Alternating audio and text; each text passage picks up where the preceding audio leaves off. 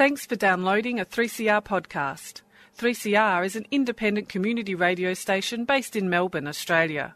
We need your financial support to keep going. Go to www.3cr.org.au for more information and to donate online. Now stay tuned for your 3CR podcast. There is a place where time stands still, where nature is harsh and demanding, where only the quick and the strong and the deadly can survive. This place is no place for civilized man. I want my land Took it in the guts, Barry. far away from my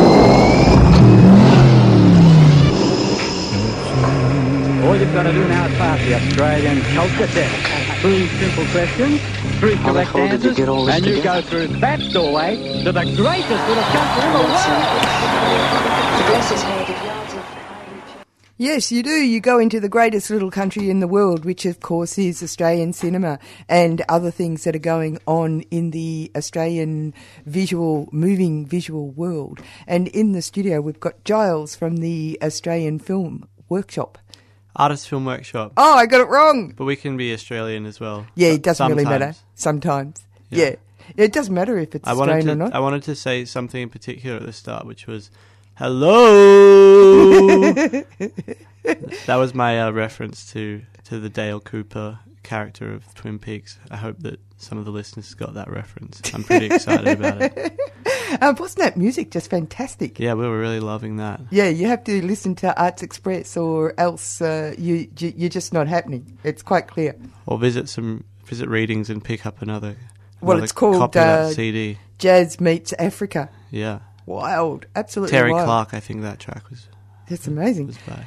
Anyway, by the by, you're here for a reason, and not Yeah. not uh, just to be Australian, but uh, or to be artistic. Actually, it's more to be about being Or artistic, to be Dale Cooper. or to be Dale Cooper Or Um, Bob. Yeah. Now, explain to people out there what the artist film workshop is again. So, so we're we're a, a a workshop located inside another workshop, which is Arena uh, Publishing and Printing in Fitzroy, in Kerr Street, Fitzroy.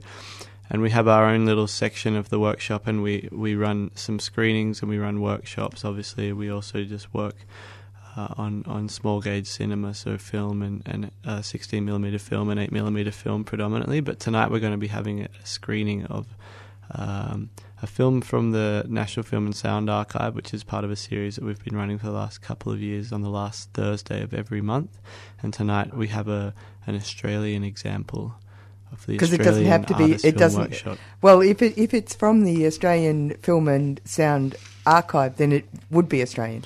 Well, yeah, you'd think so, but but there's definitely a large component to the f- film and sound archive, which is international films that have Oh, been wow. Hmm. that have found their way into the collections surreptitiously, Which is another question. donated by foreign entities, the Goethe Institute, making sure that we're understanding what's going on in different parts of the world.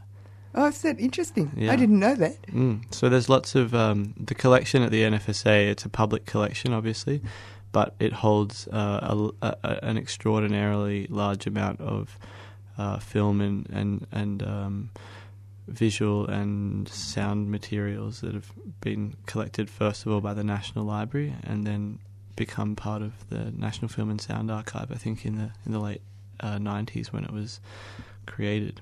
That's right. Yeah. Uh, the film that you're showing tonight is uh, My Life Without Steve, which was made in 1986 by Gillian Lear. Lee. Lay. Lay, yeah. that's how you say it. Uh, and um, when you, to, in order to get this film, Mhm. did you?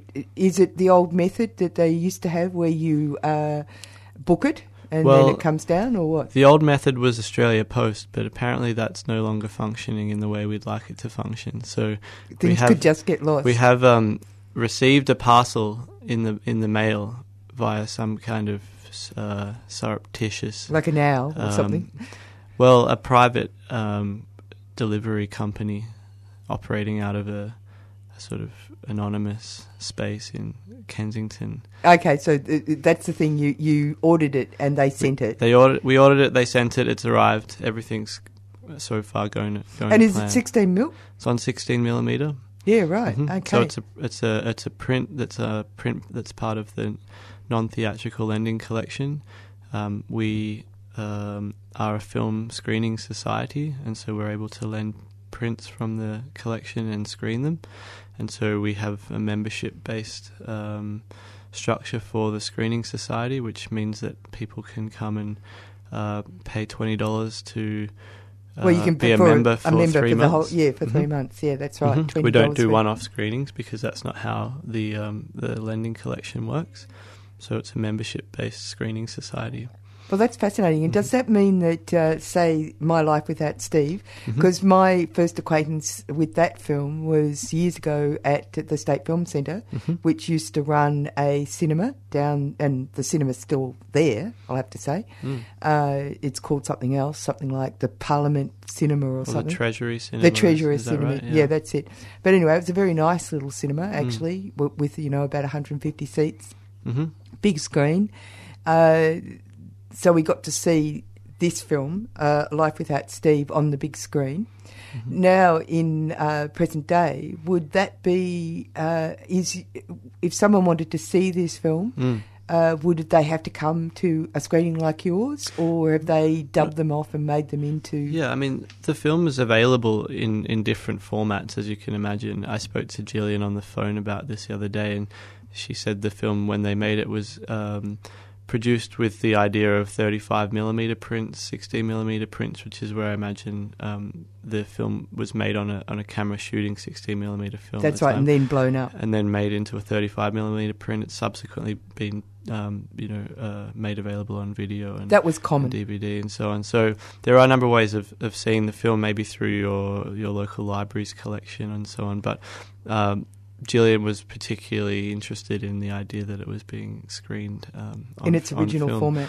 Yeah, she she was concerned for it for it to be shown on, on 35 mil. Perhaps uh, that's a bigger, uh, better quality, perhaps in some ways, uh, version Yeah. of the film, the one that you maybe have, would have seen in um, the Treasury Cinema. But um, I think we we don't necessarily have a big screen, but we're we're um, a sort of more, I guess, community oriented a more intimate um, experience. Society. So yeah, No, it's no, it's a- it's a nice- experience. And it's a nice thing because actually, uh, My Life is Without Steve is quite an experimental film, really, in its Yeah. approach, isn't it? Yeah, so I guess it's part of what you would call the observational documentary movement. It's inspired by Chris Marker's film um, Sunless, um, in particular. Uh, Gillian told me that she spent a lot of time analysing that film and was um, thinking a lot about what Marker was doing when she made My Life Without Steve. But obviously, um, it's a very personal film as well. So uh, I'd, I'd probably call it an artist film in the sense that it's not strictly a documentary and it's not necessarily um, a feature film in the sense of a you know No, no, a it, it, it, it's it's more like a um, a uh, filmic poetry poem, but Mhm. it's also uh, is interestingly enough about something that lots of people have a, a strong connection to, which Mhm. is about uh, a breakup, Mhm. and then what a person does in order to be able to rebuild or not rebuild Hmm. themselves after that event. Uh, and so that does lend itself to a poetic sort of a, a visual approach, doesn't it? yeah I was speaking to a friend of mine the other day and she just separated from her partner whose name was and so she felt a particular attachment to the uh, at least to the title of this film That's exactly right. So yeah, I mean it's a fascinating idea, but this is not the this is what uh, this is a film, as you said, part of a, a sequence of films that you do across yeah a program that we ha- we run every Thursday every last Thursday of the month of the month 10 times a year, so excluding January and, and December. But uh, because you go on holidays like Yeah, normal yeah. people. yeah, to the south of France. Yeah, to the south. Yeah. Except it's the wrong time of the year when we get there, so Yeah, we have to come back. It's a Um, bit like travels with my aunt or something. Yeah, so uh, I mean, we do do other things, and so uh, yeah, we have some things coming up on uh, the weekend as well. We, we're Oh, we'll talk about that in a minute. I want to know about the program first. Oh, the program we've been running for a couple of years now. I think we're up to the twenty eighth uh, screening, and um, it started out initially as a a way of advocating for the National Film and Sound Archives collection. Vast It's- It's a collection. lending collection. Um, it was in danger of being sort of taken out of public cir- circulation, at least the film side of it, and with the changes to Australia Post and the idea that uh, increasingly content was being delivered online or maybe being digitized and made available in, in other and ways. was unnecessary. So film and, and, and videos, VHS, other formats were, were increasingly being seen as, as unnecessary. But, But you know, it, it, it's interesting because every time there's a change in format Mm, uh, or technology, mm, a whole range of things gets lost. get made obsolete. Yeah, well, they no, but these are film. They, every film that someone's made is actually or music, you know, uh, uh, LP or whatever. I mean, every society just takes on board the things that everybody thinks is special. It's a bit like a, a um, time capsule that's put into the spaceship or something, where a whole range of stuff that's actually part of the actual full expression of a movement uh, are taken out. Mm, You know, it's like a mouth with only two teeth. yeah. Actually, And is that who- was that your argument? Who's who's making these decisions? That's, That's what I want to know. yeah, that's well, what I want our, to know. our argument is, is more that we are interested in showing films on a format which they were made on, and also which is important for understanding what the films themselves are. So the idea of having a, a 16 millimeter film camera that you can hold in your hands and create a film, especially a, a poetic film like Gillian's film, it's important to think about the way in which the film was being made and, and how the film was being produced through its um, material circumstances, printing the camera original uh, film, um, editing that probably on a Steenbeck and yes, creating different um, roles and then making a master master negative and, and, and then striking the, the screening prints from that. This is all part of, I suppose, what was going through Gillian's um, uh, work process and, and, and becomes a part of the film itself. And so we're interested in showing films that also reflect the mode of their production. Oh, that's really interesting. You're on Showreel with Annie, and we're talking to Giles from the Artist Film Workshop, which is in Kerr Street, just around the corner in Fitzroy. Uh, and uh, they're having screenings tonight, in fact, of uh, My Life Without Steve. And you're all welcome. And you're all welcome. And you could even do a $20 three month membership, three consecutive screenings, because they do screenings every last Thursday of the month, except for January and December, December and January. You could also become an annual member or for $60 to get 10 screenings, which is, you've got to admit, Not a too bad. bargain. Yeah. That's a bargain. Hmm. Well, uh, just before we leave the, this particular part of the subject that Hmm. I want to have a conversation with you about, what's on next? So next we have a filmmaker from the UK whose name is Ben Rivers, a very kind of uh, contemporary filmmaker in many ways. His films being shown in film festivals and you know uh, contemporary art galleries and so on. And one of our members is a friend of his and has been in the uh, the UK or in um, Europe recently and been able to to sort of secret away some prints back um, into the country. And so we're going to be watching some of his films uh, next month in June, and then the following month we're going to be focusing on our own. Um, uh, members' films, and Oh, so we're going to show a selection of films that we've made in the last few years by um, Hannah Chetwin, Madeline Martinello, and Shiyun Lam, um, amongst maybe a few others. And uh, so that will be more of a focus on, I guess, what we've been doing at the Film Lab, as much as just screening other people's films. The Green Left Weekly annual comedy debate with Rod Quantock is on again. Saturday, June the 17th at the Brunswick Town Hall. MC extraordinaire Rod Quantock will host two teams of comedians debating whether fake news is real news. Comedians include Sean Bedlam, Gabe Hogan, Shirley Hood, Kirsty Mack, Morven Smith, and Pauline Fartzen, Hellchild. The Green Left Weekly annual comedy debate, Saturday, June the 17th at the Brunswick Town Hall, corner Sydney Road and Dawson Street, Brunswick. Doors open at 6.30pm. For bookings, go to trybooking.com forward slash QAEN or call 9639 8622. That's 9639 8622, a 3CR supporter.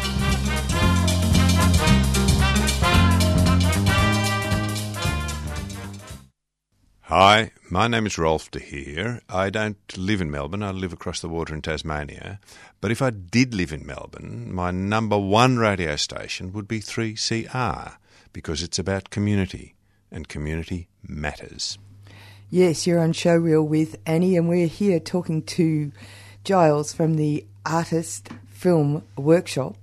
I have to uh, redeem myself by saying that many times now. Not at all. Yeah. and Giles, uh, you don't just have a screening on tonight. Uh, oh, we forgot to say what time it's on. It's going to be 7.30 for an 8 o'clock start. Right, great. And uh, the actual address is 2 Kerr Street, Fitzroy.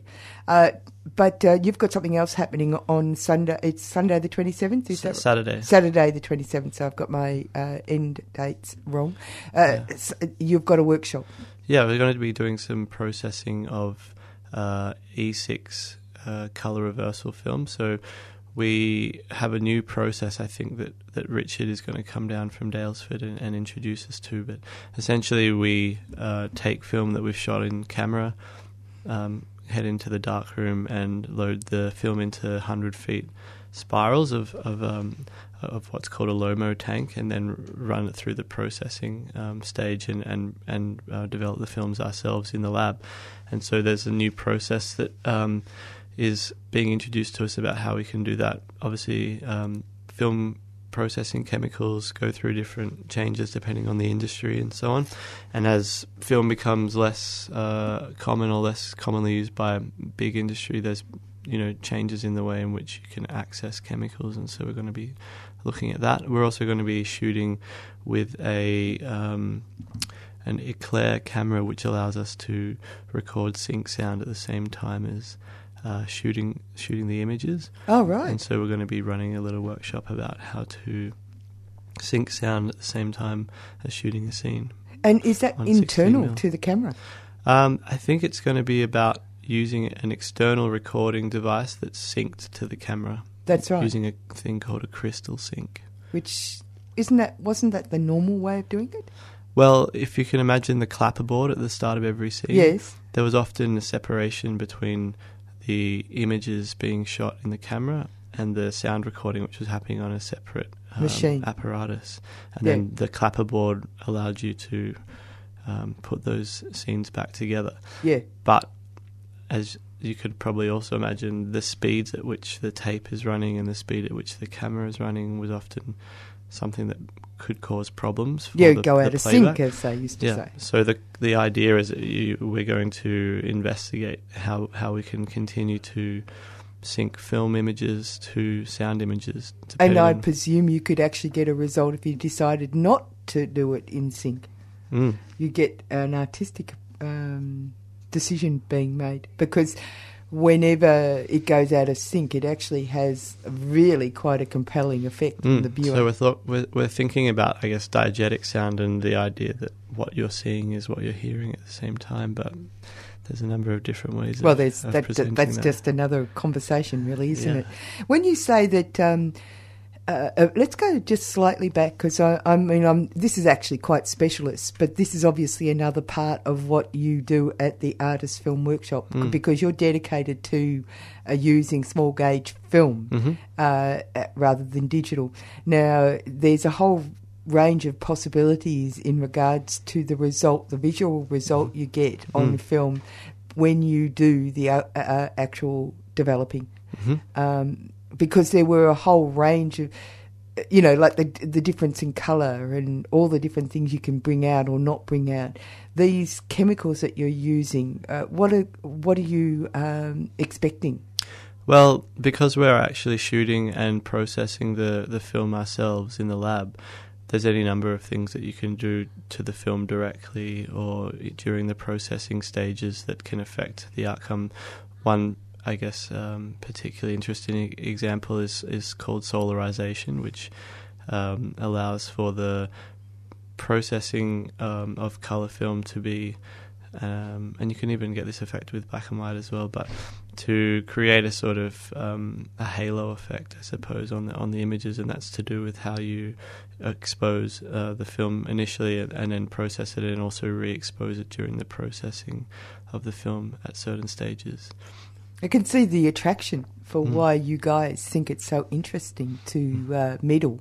Hmm. It's a very hands-on thing, isn't it? It's quite different from a digital approach. Yeah, and when you get tired of sitting in front of a computer screen and your eyes feel like they're sort of Bugs. falling out of the of your head, then maybe you can turn to something a bit more um, reliant on manual dexterity. uh, tactile. That's Yeah. what you're on about, isn't it? yeah. Yeah. So yeah, it's a quite a different creative process. Quite Mhm. interesting. How many people in your group at the moment? Um, there's normally about 15 to 20 people that are involved in the lab at any one time, depending on who's in town and who's away and what stages people are up to in their respective projects. But, you know, we're always kind of um, open to, to new members, so anyone who'd like to come down and have a look. And And and are you linked to other people around the world?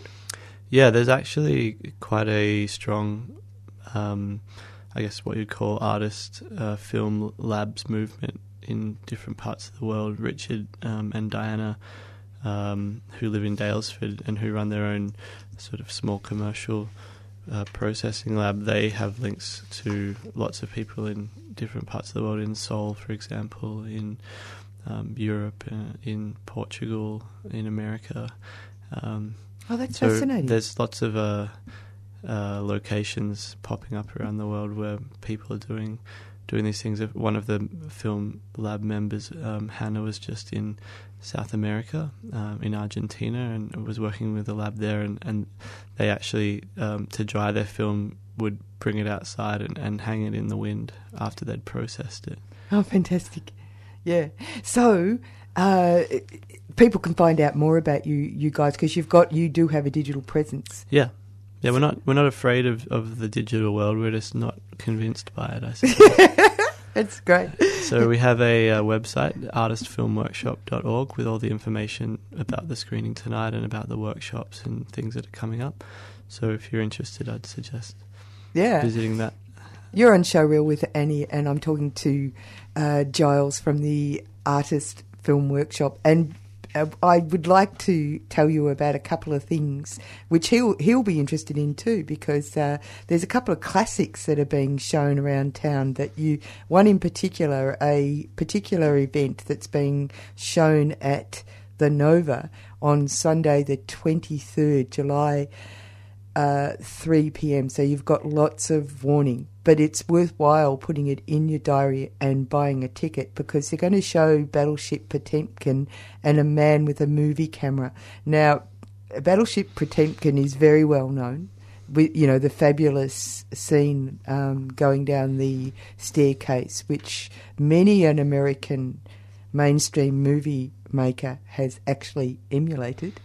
Um, The connection between the Russians and the Americans is very interesting again all of a sudden. So Yeah. I think we all need to revisit this um, Yeah, yeah, this this thing. earlier moment. Yeah, but this the one that's absolutely uh, has to be seen is the Vertov experimental 1929 silent documentary, A Man with a Movie Camera, and it presents urban life in the Soviet city of Kiev, uh, Kharkov, Moscow, and Odessa.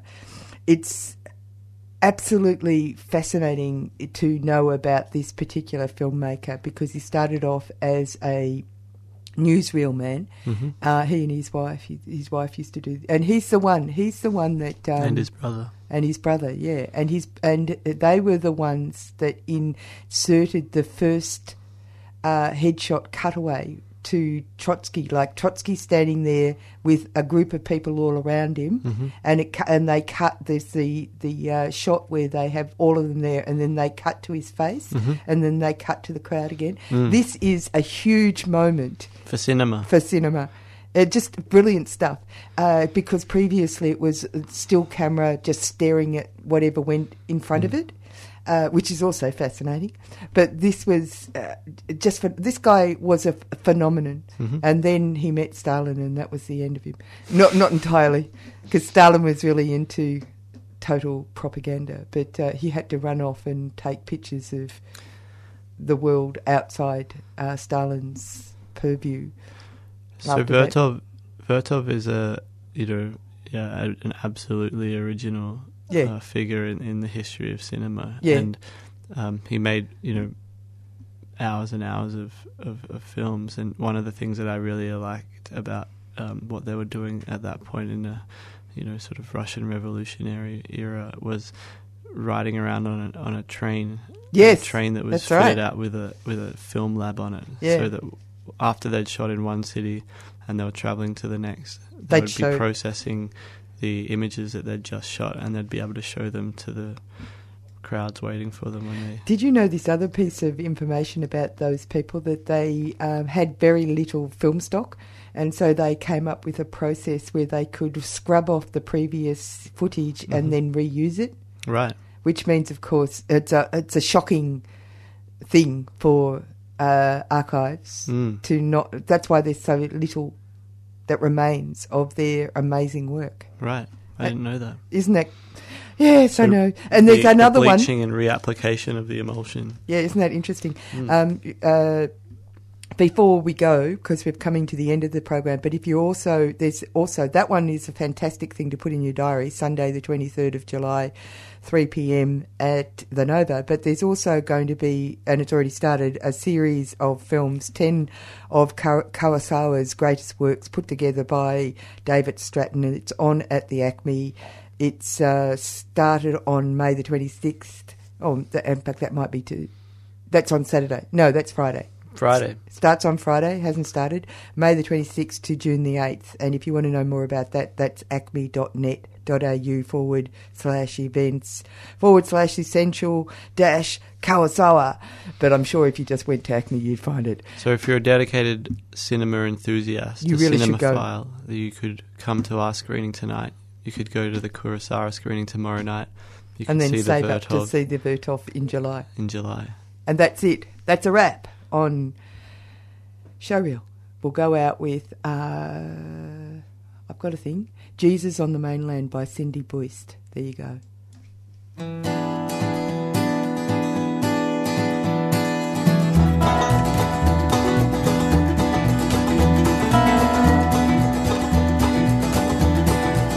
Well, we got Jesus on the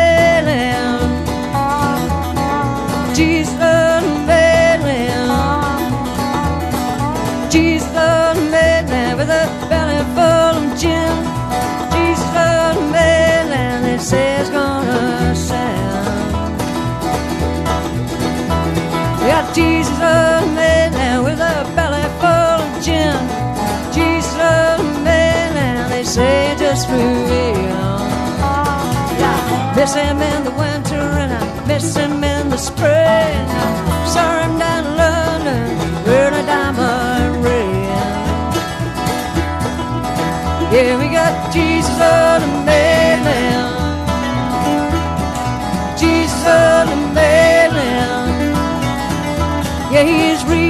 his big book, telling stories and rhymes about the good and evil in this crazy. Yeah, he says tall and handsome man is the really rough and mean. Threw him down to Bangkok and he's in the Tullamarine. Now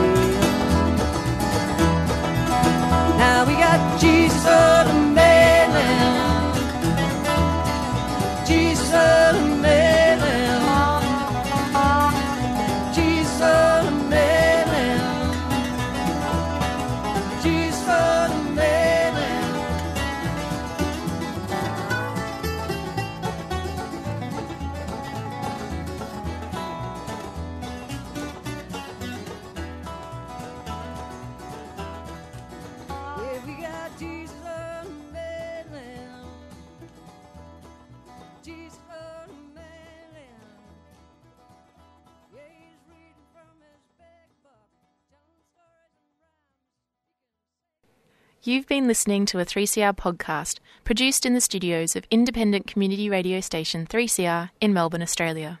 For more information, go to allthews.3cr.org.au.